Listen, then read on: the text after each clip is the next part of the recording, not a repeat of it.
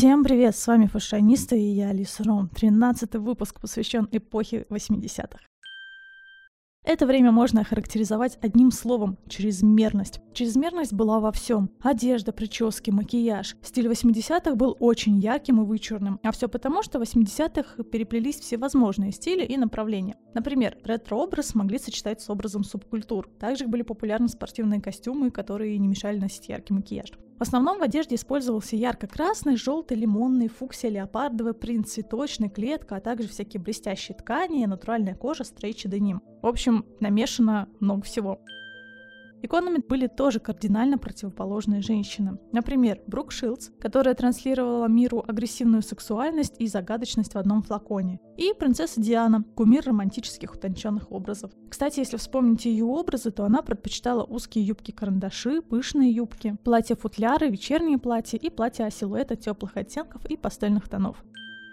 Также стоит отметить, что 80-е стали временем бизнес-леди, которые стремились сделать карьеру, поэтому был популярен деловой стиль. Ценились пиджаки, брючные костюмы, плотные колготы и туфли-лодочки, жакеты, брюки завышенной талии, приталенные деловые фасоны платьев, а также верхняя одежда, приталенное пальто и кожаное. Если вы посмотрите модные журналы нашего времени, а иногда просто на улицу, вы поймете, что мода действительно циклична, и многие силуэты вернулись в тренды спустя 30 лет. Поэтому можете смело доставать какие-то вещички от мамы или, возможно, даже бабушек и как-то их трансформировать и надевать.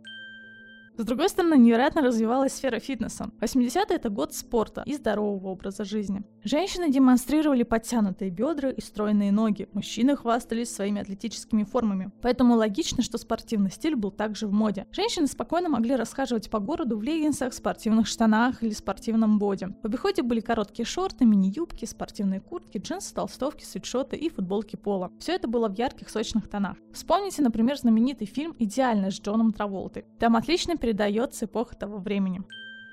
Но это еще не все. В связи со смешением различных стилей зародился молодежный стиль хип-хоп. В моде были толстовки с капюшонами, широкие штаны, джинсы бойфренда или трубы, широкие футболки, кроссовки, грубые ботинки, яркие банданы, кепки, платки, а также яркий макияж. А если вспомнить Мадонну, то можно выявить еще один стиль — готику, которая отличалась насыщенностью темных тонов. В моде были кофты в мелкую сетку, кожаные куртки, черные плотные платья, платья в пол, мини-юбки из натуральной кожи, перчатки, а также броские аксессуары, темный макияж и объемные прически. В общем, можете зайти на YouTube и посмотреть ее клипы того времени.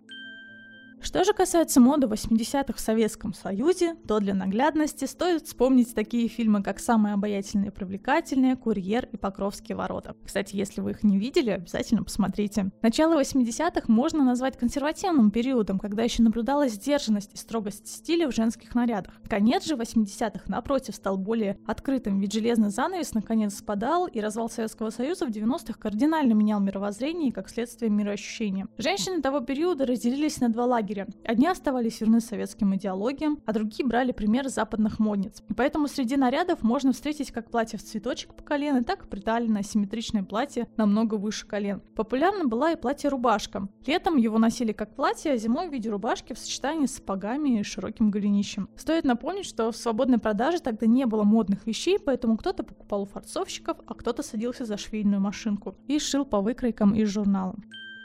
Что касается макияжа, то тоже было разделение на два лагеря. Одни женщины предпочитали натуральный макияж. Например, вспомните Арнеллу Мути в фильме «Укращение строптивого». Другие предпочитали бунтарский вызывающий мейк. Главный акцент делался на губы и глаза. Они могли быть всевозможных цветов. Самое главное, чем ярче, тем лучше. Хотя в то время еще также не забывали выделять скулы, либо румяными щечки.